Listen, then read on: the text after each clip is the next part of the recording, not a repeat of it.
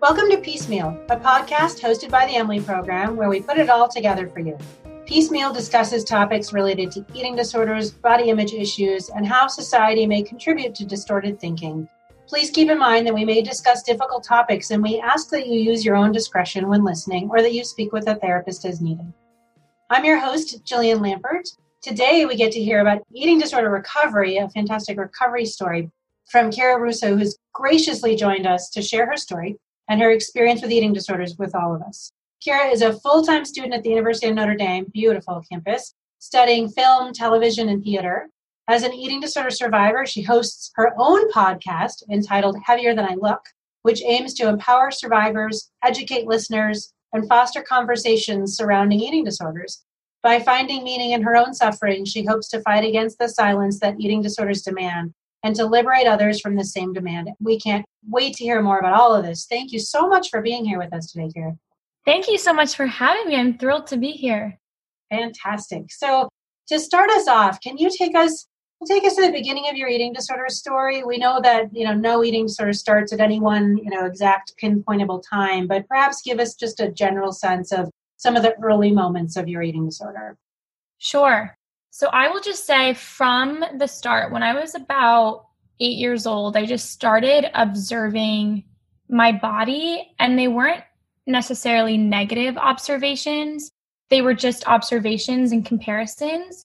And that, those thoughts about my body and the noticed differences between mine and others just kind of were on the back burner for a couple of years until I was about 14 and I was an eighth grader at this point. So I was going into high school and it was the end of my eighth grade year.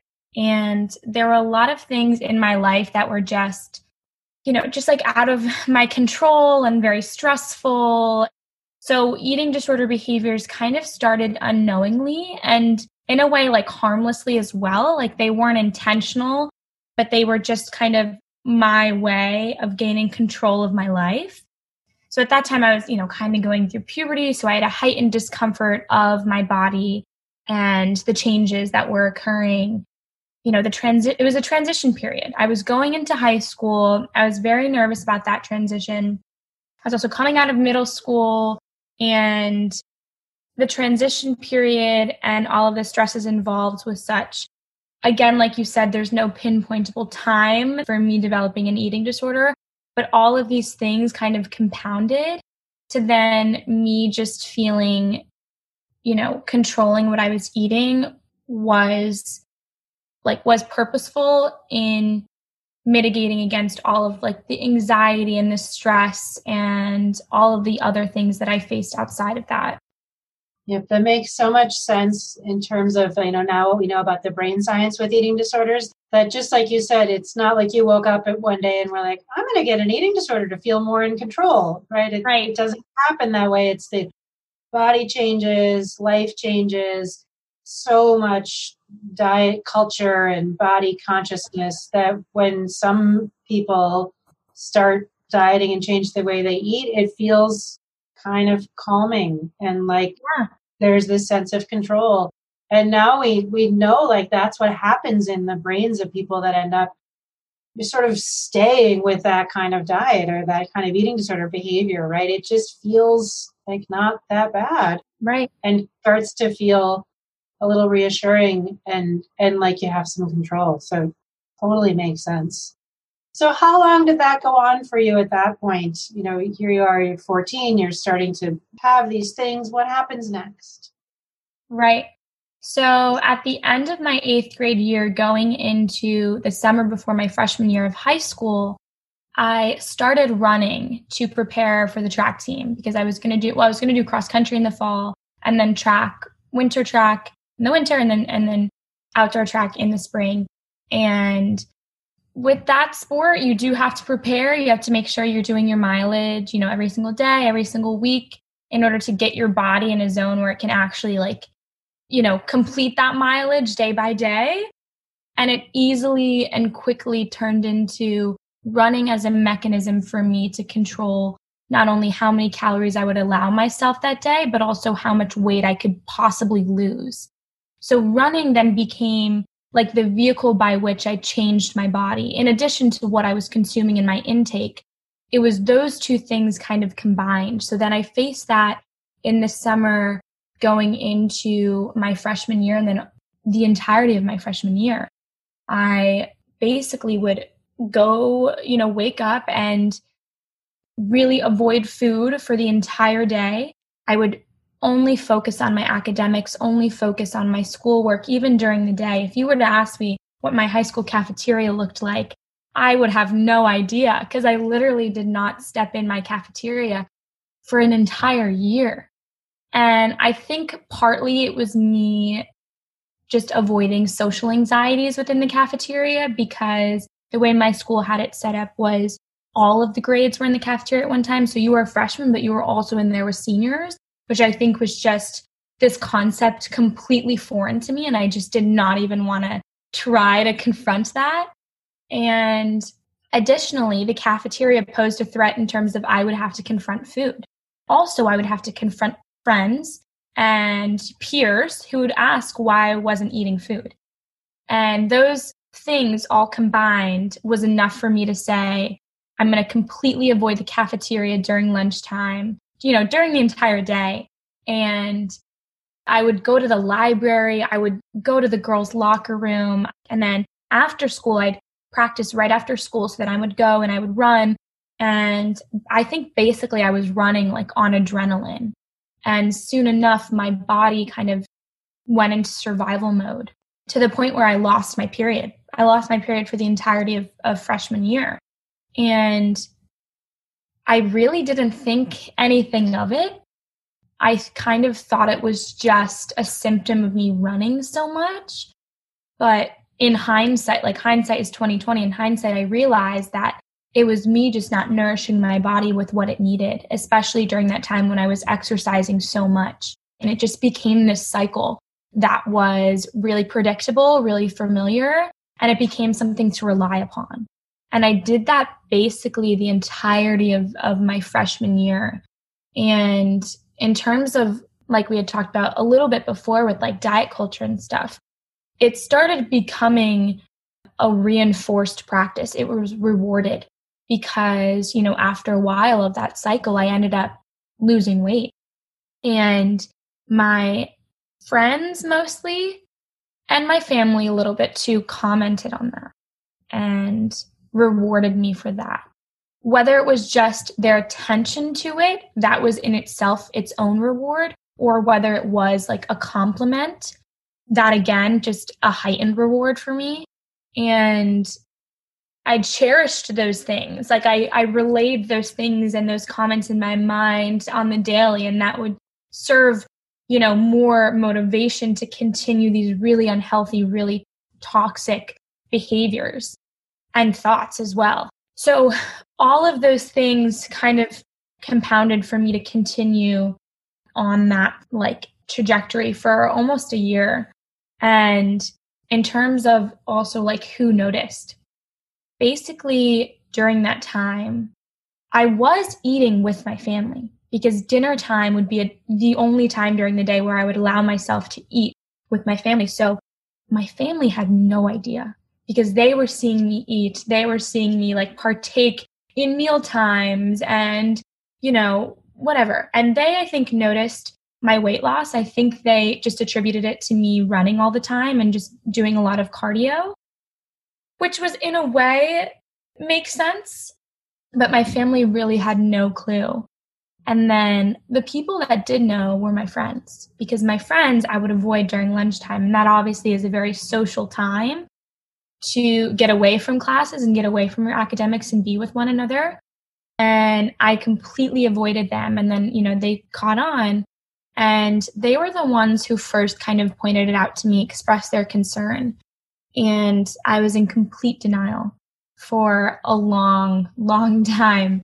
And yeah, so those those practices continued for a year and it probably took a couple of weeks or a month or so for my friends to start to notice how unhealthy it was and they would express their concern and always be there for support but it was never something I could fully confront until many years later. Yep, that sounds sounds so so much like these illnesses, right? That that you know when you were talking about getting compliments and that sort of you know you're doing a great job which of course just is what our society teaches us to think and to say to one another and that the our brains take that in as like i am doing the right thing and i'm following the rules and i'm doing it right and and that totally makes sense and that's one of those pieces of this illness that's so challenging is that doing doing it right can be so so damaging so you're in that place where your friends know, your family doesn't quite know. Where do we go next? What happens then? Yeah. So after freshman year of high school, I decided to stop running. I did it only for, like, I only did it for pleasure every once in a while, but it just got to a point where I was physically exhausted and could not sustain that anymore. And I think also mentally exhausted, but I really didn't acknowledge that until later. So, sophomore through senior year of high school, I I kind of think of it and I think of like my eating disorder story in like three chapters. So the first chapter is really struggling with anorexia in my freshman year, but not not really knowing, not really acknowledging it. The second chapter is during sophomore to to senior year. And at that point, specifically this summer going into my sophomore year, I had deprived myself for so long of food and of nutrition and of all of those things that my body, when confronted with food, was like, give me all of it. Like, I need to sustain myself. I need to figure out how to survive. And I really struggled with like binge eating. And nearly every single meal I just wanted, like, I just could not stop eating. And I was so confused. You know, there's so much confusion in that state because you've controlled what you've consumed for so long. You were so acutely aware of every single pound, every single extra inch of skin, every single calorie. And then all of a sudden it was like, I can't control it. And it was just like this unmitigated, like lack of control. And I was just so like swamped by that and so inundated with very negative like critical thoughts and I just really faced a lot of depression during that time too. And for so long in freshman year, I defined myself by how much I weighed. And I think partly because that was rewarded and reinforced by others around me, but also like every single day, I would come home and I would get on the scale. Like that would be the first thing I would do when I came home. And if you ask me to look back at pictures myself of myself all throughout high school, I could tell you exactly how much I weighed in every single picture, which is not a quality I, I want to have, which is not a skill I want to have. And so sophomore year and junior year specifically were really, I kind of swung to the other side of the pendulum. I had been at one extreme for so long that my body was now like, give me food, like, give me sustenance. I need to live. Like, let me figure out how to live. And there was a lot of dissonance between what my body wanted and what my brain wanted, and like specifically the eating disorder brain, because that did not, did not, they did not want the same things. yeah, I imagine that was really confusing to try to yeah. navigate because, of course, your body was like, all right, really enough is enough. We need some nutrition here. So, how did that feel? Say more about what did that feel like in terms of your identity and your emotions and trying to wrestle through all of that? Totally. It it felt completely overwhelming and just a time of great turbulence in my life, like in in my head kind of. And at this point I hadn't even acknowledged that I had struggled with an eating disorder. So I was just I was just so confused. I was like, what is wrong with me? That this is something that I have to face, that I have so much fear and I have so much shame surrounding food and eating and my body. Like, what is wrong with me? And those thoughts coursed through my brain for years. And so all of those things kind of happened for the next two or three years. And I kind of you know dealt with more binge eating and i think too it it became like food became a very much rewarded object in my life. Food became the reward for me being very strict and very much in control of what I was eating and how much I was exercising. And that reward system and that pathway, that neurological pathway in my brain was so strong that it literally ruled my life for like three years. And so I struggled with I I would coin it more like binge eating for the next 3 years. And senior year I tried to kind of combat the binge eating as as much as possible, but I kind of I struggled again because I I just was very restrictive and I didn't really know how to mm-hmm. recover. And I thought the only way how to and how to how to undo all of the failure that I thought that I'd done on myself over the last three years was to restrict. So I kind of fell into more very rigid eating patterns during my senior year. And at this at this point, I had gained all of the weight back and more. And that was also probably one of the hardest things and probably still one of the hardest things to face during recovery is weight change.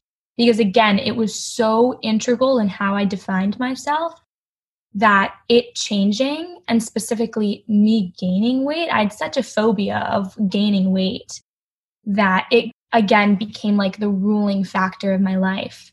And senior year, the end of senior year, it was actually the first time I ever acknowledged having an eating disorder. I think it was the first time I actually said the phrase like eating disorder. And that was wild for me. The end of my senior year, I had an English assignment about multiple identities. And I was thinking a lot about how I define myself. And again, I had defined myself solely by my weight, solely by these like numerical, quantitative definitions of self, whether it was my weight, how many calories I consumed, how many calories I had like expunged by like running or, or exercising. So that English assignment really forced me to confront how I define myself and my own self concept. And then I decided to write a poem about having an eating disorder. And it was the first time, and I remember I was so anxious about this poem. And I literally did not write it until like the last night before the assignment was due, which is not like me. But I was just so anxious about it and so fearful of having to confront something like this because it makes it real. When you put it in writing and when you speak it, it makes it real. So I was very nervous about it, but I ended up writing the poem and it was kind of funny because once I got in the zone, like once I started to write, I couldn't stop. And it was suddenly like this just, I opened Pandora's box and it was this outpouring of all that I had felt for nearly four years. And I wrote the poem, and the next day was our presentations of the poem. And I think I was the first or second person to present in my English class, but I had the poem in my hand and I got up in front of my English class. I, I sat down and I just started to read and every and nobody at this point had really known anything. I had one of my best friends in the class who had known, which was just was monumental to have her there in order to be like a support system during that moment. And I started reading and I got so emotional. I just I literally just started bawling crying while reading this poem because not only was it you know a dictation of, of my truth for the past four years but it was also me not like not only me giving myself my own voice with this story but also revealing that voice and revealing that story to everyone. So it was this kind of you know overwhelming but also incredibly formative like restorative experience for me and I read it during my English class. I eventually got control of my emotions and was able to finish the poem. And it was like, it was incredible. And then all of a sudden, I didn't want to stop sharing. And a couple weeks later, they had a poetry fest at my school, and I ended up sharing the poem there. And again, very much an emotional experience because you're you're very vulnerable in that situation but I shared it in front of everyone who went to Poetry Fest and it was filmed. So it was like the entire school and district had access to it. But I shared it And I ended up winning like best poem of that year or something, which was just totally unexpected but so rewarding and even that that accolade it meant a lot to me but it didn't mean as much of as me like giving myself like the gift of, of my own voice in my story. So now with my whole school had access to this knowledge of my story and still my family had no idea. So i go home that night and i take the poem with me because this was basically like this was my declaration. This was my hidden self in a way. And i take the poem home that night and i you know sit my parents down i'm like hey i have something to read to you and I read them the poem. And again, I got very emotional.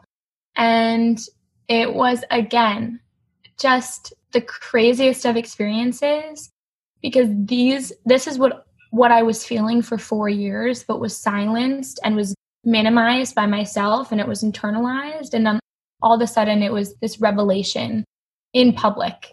So I shared it with my, with my family and they were shocked because they did not know, but they were also very much supportive. I think they were also just like confused because I don't think they had really known like what an eating disorder was or, you know, that their daughter had one. but yeah, so I, I, I shared it with my parents that night. So before sharing the poem, I think like one or two people knew. And then I shared the poem, and then all of a sudden, hundreds of people had the ac- access to my stories. That's incredible. What an amazing story. I mean, I just, I could just uh, see it. I mean, that's wow. So, what did your family do? What did you do? You got up and went to school the next day? Like, what happened then? It's this huge new phase in your life that, you know, here, here I am, everybody. Yeah, yeah, exactly. It was very freeing and it was very liberating. And those things were great. Unfortunately, it was not the start of my recovery. I thought me sharing this and saying, hey, listen, I had anorexia, I had an eating disorder, I still struggle with some of these things, was me curing myself. I thought that was the cure. I was like, great, pack it up, all good. I'm I'm gonna guess that didn't quite happen that way. Wasn't quite the cure. No. Right, right, okay. right. Unfortunately, that's not how these things work. I would not take it back for the world. And if I hadn't shared my my story then, I don't know where I would be now. But it was not the be all end all cure. and I kind of thought for the next like 6 months or so, I was like, all right, I'm good. You know, don't need to worry about this anymore do not have an eating disorder anymore. I still had not confronted struggling with binge eating. I thought I, you know, and I think this was me too, my misunderstanding of eating disorders. I thought binge eating and like, I thought that was a failure. You know, like I thought I didn't want to proclaim that because that was an even more vulnerable part of myself, an even deeper wound than perhaps the anorexia was. So it kind of went on the back burner in terms of my mind for a long time. I denied needing help. I think it was also because it was like highly functioning in a sense, like I could just deal with it. And I felt like I had deal, dealt with it for so long that it didn't need the attention that it probably did.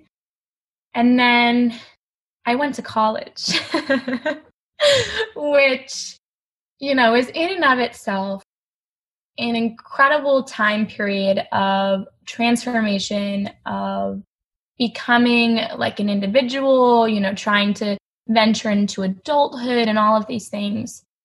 So, my first semester of college a year ago, it was incredible. It was four months of just didn't care a wink about food, didn't care a wink about exercise. And this was because I was eating with people and eating with people who had very normative, like healthy experiences with food and, and meal times and experiences with exercise and experiences with their body.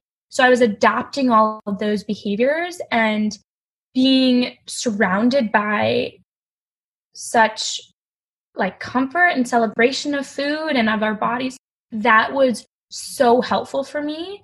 And i describe my fall semester as being like blindingly euphoric because it was it was just and i also i also didn't have a scale at this time. I did not bring a scale to college and that was one of the best decisions i had ever made and so i went four months weightless and i had no care in the world of how much weight i was nor how i looked nor what i was eating nor how much i was exercising and it was this freedom that i had not felt in four or five years so it was incredible and then I come home. This is Thanksgiving break of last year, so almost a year ago. I come home and I'm home for probably about four days, maybe four or five days during Thanksgiving. And nearly every single person I saw when home for Thanksgiving commented on my weight. Ironically, during that time, I had ended up losing weight completely unintentionally and in a healthy way because my body was just returning to its set point and returning to a place where it felt comfortable after years of struggling with binge eating. And I ended up losing weight again, completely unintentionally, but every nearly every single person when I was home commented on that. And I was positively regarded for that thinness. There were a mix of concern and compliments depending on like what people knew about me struggling with an eating disorder. So my parents kind of expressed more concern than did, you know, some some friends or acquaintances or some other other family members. And before going home, I had no intention of stepping on a scale. But then being bombarded with those comments about my weight, then it was everything then it was everything I could not to do to step on a scale. And the last thing I did before heading back back to South Bend, heading back back to campus, was step on a scale. And it was just it was like life changing that moment because I'd lost some weight again, completely unintentionally and just that was my body's way of returning where where it was most comfortable. But I was so disoriented by that number and then all of a sudden it wasn't enough because initially ignorance was kind of bliss in terms of, of weight loss and weight change, but I was not ignorant anymore. And when I went back to school, I was back to school for probably like two, three weeks before heading back home for like holiday Christmas break. And then all of a sudden I had to change everything. My eating disorder had come back rearing its head and I craved more weight loss and I craved those comments, even if they were concerned from family and friends. And I wanted to be smaller, like I wanted to comprise less space. And those two and a half weeks were hell. And then I went back home for Christmas break and now the first thing I that I did instead of hugging my family, instead of saying hello, instead of unpacking or whatever it might have been, I, you know, put my luggage in my room, I dropped it off, and then I stepped on a scale. And that was the first thing I did when I went home. And all of a sudden, I realized I had gained, which just looking back is so trivial because that was probably like water weight or just a daily fluctuation. But to me, and my eating disorder brain, it was everything. And it was just this earth shattering number that I could not confront or come to terms with. And then I was just so, so ashamed. I literally thought that number was imprinted on my skin and that every single person I saw when I was home for Christmas break would be able to see that and be able to see the shame that I had towards eating and towards food and towards my body on my skin imprinted on my skin. And then for the next two or so weeks while I was home, I binged like constantly because it was just this, it was just this immense shame. And I felt that I had like destroyed all success that I had made. So, in that sense, my experience during the fall and winter of last year was my eating disorder emerging again as I'd said, it kind of went on the back burner and it kind of went unseen and unheard for a little while, but it was still there. And then when all of those things had kind of happened with the comments and the weight loss and all of these things, my eating disorder kind of bombed its way back into my life in this grand gesture. And after Christmas break, I was like, all right, I'm going back to school and a location is going to be this, a change of location is going to be the, you know, solve all of my problems. My eating disorder will go away yet again. As, you know, I'm sure you guys are aware, a location, a change of location will not solve all your problems. Right. Automatically doesn't change everything else. Right. Exactly. So I went back to school and I continued struggling with binge eating. I continued struggling with an immense amount of fear surrounding food, surrounding eating, surrounding mealtime. And for the next couple of weeks to a month, I was like in a really dark place, like just very much depressed, a lot of anxiety. I didn't know, but I knew that I had put on weight. I couldn't, I ditched the scale yet again, which was a good thing but I felt, you know, I felt like I'd put on weight and I just was always uncomfortable. It was a very dark time and I kind of hit rock bottom. And then I was like, okay, I need to, I need to see someone like I need help. So in February of my senior year, February of 2019, I revealed to people that I had an eating disorder. And then in February of 2020, I revealed to myself that I needed help for that eating disorder at that point, I was like, okay, how can I get help? And this is kind of like another story in and of itself. Last year, I was a gateway student, which meant I was at Holy Cross, which is Notre Dame's sister school, and also at Notre Dame. So I was taking classes on both campuses and it was kind of like a dual identity, dual campus experience. Yeah. And ironically, Notre Dame had an eating disorder specialist, had an expert on campus, you know, for students to seek out if they needed it. Gateway students were not allowed medical services at Notre Dame. So then I was stuck. And I literally went to the like I went to the counseling center. I explained my story. I was like, listen, like I just really need help and I really need someone who's like an expert in these things to help me confront confront this this burden and this this thing in my life that has nearly been 6 years gone untreated. And they're like, no, basically, we cannot help you. Sorry. See you later. and that message, when you're so deep and you're so steeped in in just an incredible amount of anxiety and depression and shame, just not the message, you know, that I needed at the time.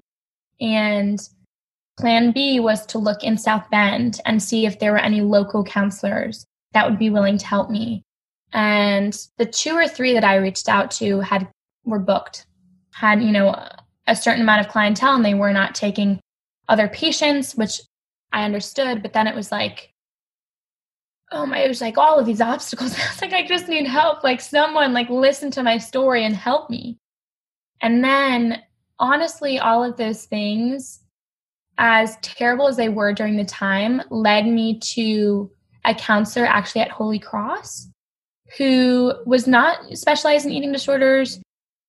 She was an intern at the time, but she she changed my life and she was me or she was like the first time that I actually you know was able to kind of prompt my healing and prompt my recovery.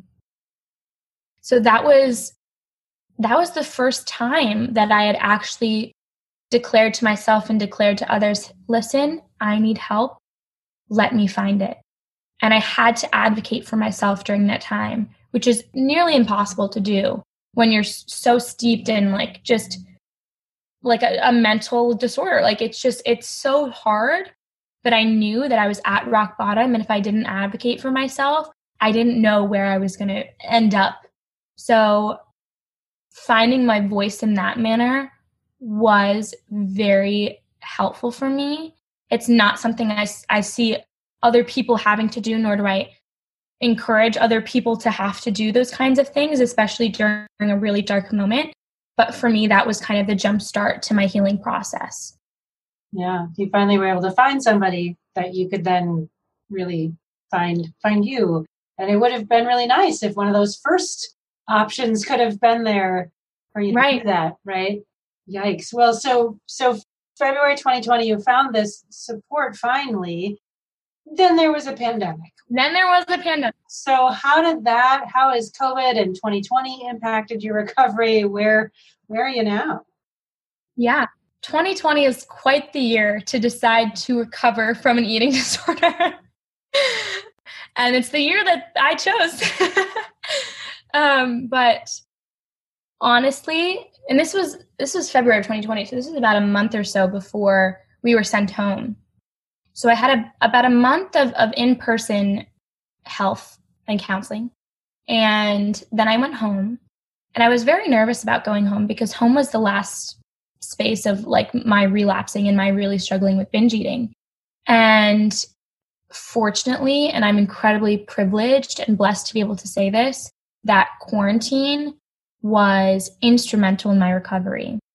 I think it was a combination of me just being of of having so much time to focus on all of these things that I had left untouched and unheard of for years and years and years and the fact that like you didn't have to see anybody so whatever changes my body made and whatever changes my mind made i didn't have to show anyone yet. I could keep it to myself and i could cherish that myself until i was ready.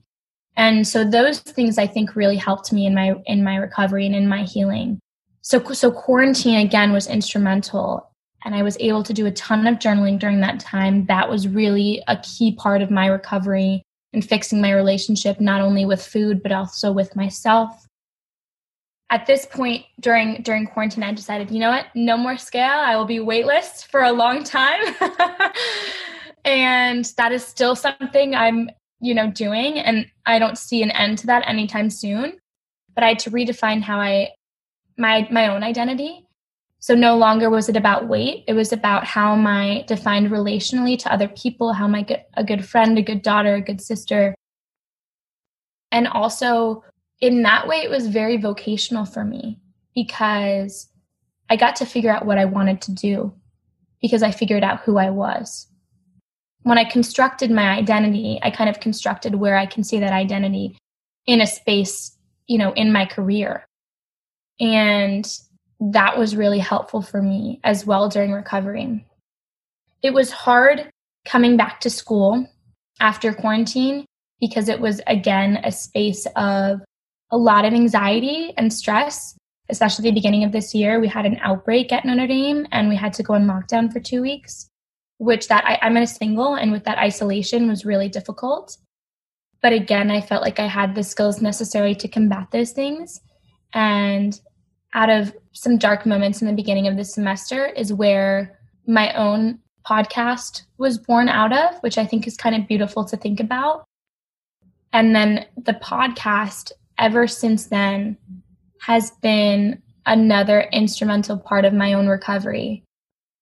That's amazing. That's it is it's it really highlights how some of the essential parts of healing are having the space and time to attend to yourself right that it doesn't have to you know that that slowing down in in many ways that's so so many people experience during quarantine or the the isolation which can be really difficult also has a side of attending to us and what do we need? What so what's next? What do you dream of for the future? I would say I, the, i've only been doing the podcast for like two months or so now but I will say, like, it has completely transformed the trajectory of my life. I am studying film, television, and theater, and I would like to be some kind of filmmaker or screenwriter. And one of like my passion projects is doing like an eating disorder film in some way, whether that's a documentary or whether that's a narrative, kind of fictionalized account of an eating disorder. But I do see myself in in that arena eventually. I will also say some of the things that I've learned from doing the podcast, which I think will inform a lot of my career choices in the future, is number one, in in, in a way, like I gifted myself my own voice, and this is kind of what I did in the po- in the poem back when I was a senior. but did it even more profoundly with the podcast. When you free yourself, number one, eating disorders demand silence. So when you free yourself from that obligation of silence, you, in a way, begin to heal. And that's what I've noticed because you kind of prompt yourself the space to heal. And also, what I've noticed is that when you free yourself from the obligation of, of silence, not only do you liberate yourself, but you, you also liberate others. And that is something I've noticed just in the past two months of the podcast. I've had people uh, mention to me how the podcast has been an opportunity for them to acknowledge perhaps destructive behaviors in their own life and prompted them to begin to heal and to seek help, which it was enough to do the podcast purely for myself and for my own recovery. But that addition of, of people saying how much it's helped them has been just tremendous. And it's something that I can see myself continuing to do to continue again with that like giving meaning to suffering and also giving meaning to other suffering as well. The overall theme, I guess, here in going forward is just becoming like an amplification of others' voices, even my own. And no longer like am I kind of motivated by comprising a very small amount of space or, or, lessening that space in any way. I'm instead motivated by becoming like a beacon of, of storytelling freedom and and choice for those in cinema and then for those just you know who have dealt with these things who who want a platform to share their experiences which is why i'm so grateful to be here that's fantastic. Well, we're, we're super excited to cheer you on along the way. help in any way we can. I, I do think that your concept is just so beautiful about we heal when we when we know that others suffer too. We heal in relationships yes. that that you're completely right that eating disorders demand silence and and isolation is sort of the hallmark of eating disorders that if we can open up that isolation and and connect, amazing things happen. And much of it is connecting with ourselves and with other people, right? Exactly. That's wonderful. I have a, a, question for you. So a lot of a lot of people who who listen to podcasts about recovery from eating disorders often are struggling with an eating disorder and trying to figure out what to do next. Yeah. so what would you say to somebody who's right now struggling and thinking, you know, what should I do? I think I'll just, you know, it's not that big of a deal. I'll just kind of keep focusing on the stuff that's right in front of me, and, and I'm not really going to focus on the eating disorder. It's not that important. What would you say to them? Yeah, I think it's very telling just from my story in that I needed the space during quarantine to really abandon anything else and solely focus on, on my healing and my recovery how important that space and how important that time is. Because one of the questions that I asked myself before going into recovery is what does life worth living mean like to you? And I like wrote a list of like these are the things that make life worth living that I want for myself. Because ultimately, you either choose recovery and you choose healing, or you choose a life dictated by food and by your body. So you have to make that choice for yourself.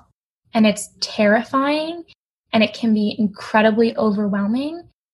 But I would, I would, you know, just say that if you, if you number one, give your space to think about that, about a life worth living and how to get those things. And also give yourself the space to work through those things and to confront all of your past issue, past or present issues with eating disorders in order to get to that space, it is it changes your life. Like it really truly does. And it's one of the hardest things you'll have to do, especially just the choice of, of making that decision. But if you delay your recovery, you delay your life. Absolutely. So much wisdom in that. Where can people find your podcast?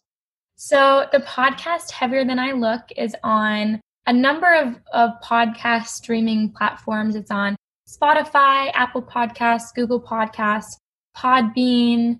Um, there's also an Instagram at Heavier Than I Look and a Twitter at HTIL Podcast.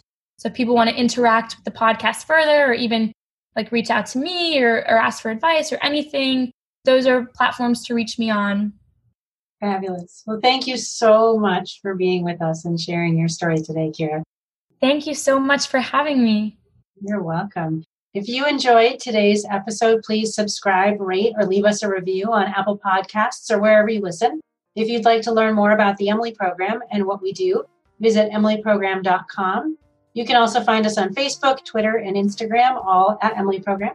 Peace Meal is produced by Angie Mitchell and Nancy Linden with music by Dan Forkey. Thanks for listening.